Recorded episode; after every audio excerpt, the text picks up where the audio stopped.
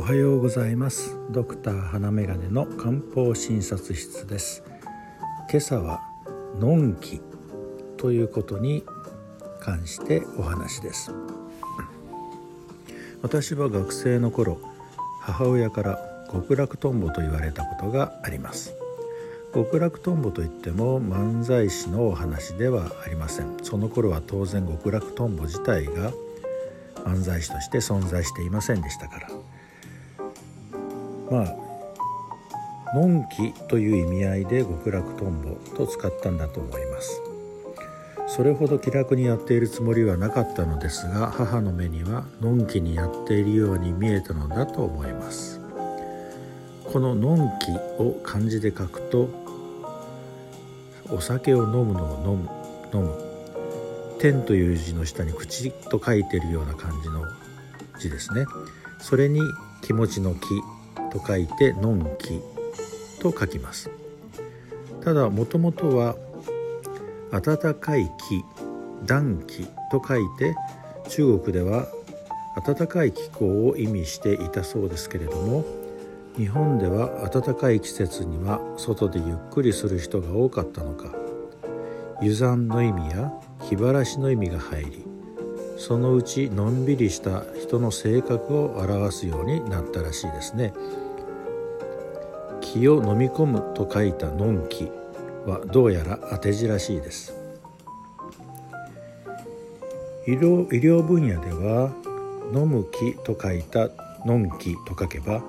まさに空気を飲み込むことを表しておりやたらと空気を飲み込んでしまいお腹が張ったりゲップが出たりおならが多かったりという場合は鈍気症という病名がついたりします。この場合はのんきではなく鈍気と読むわけです。鈍気症の方は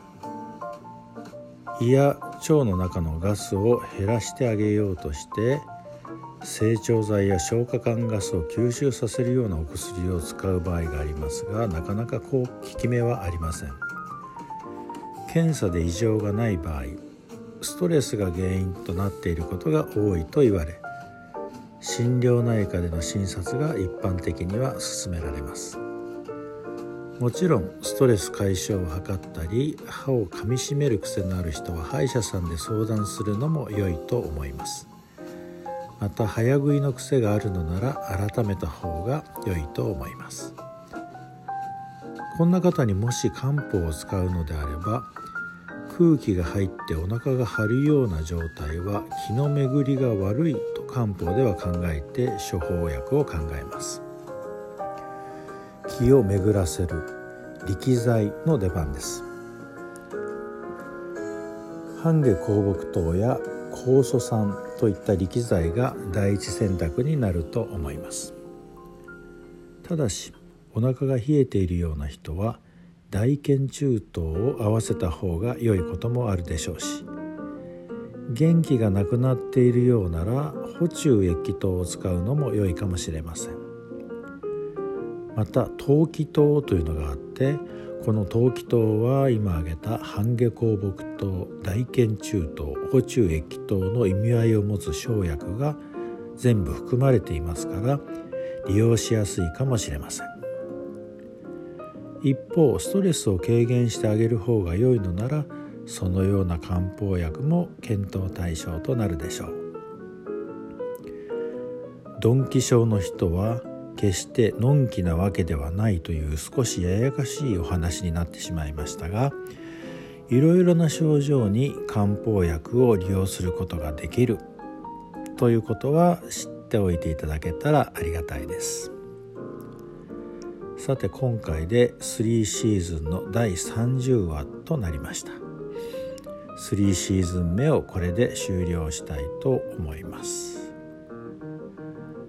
約7ヶ月で全部で150話配信してきました。内容は皆さんにとっていかがでしょうか？周りで体調が悪いけど病院にはかからないとか異常がない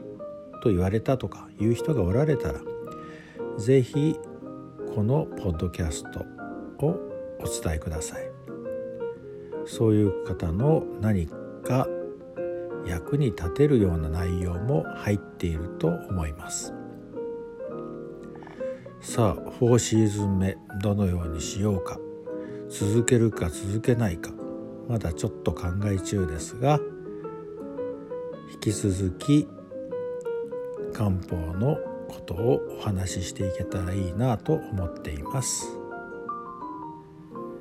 ではまた。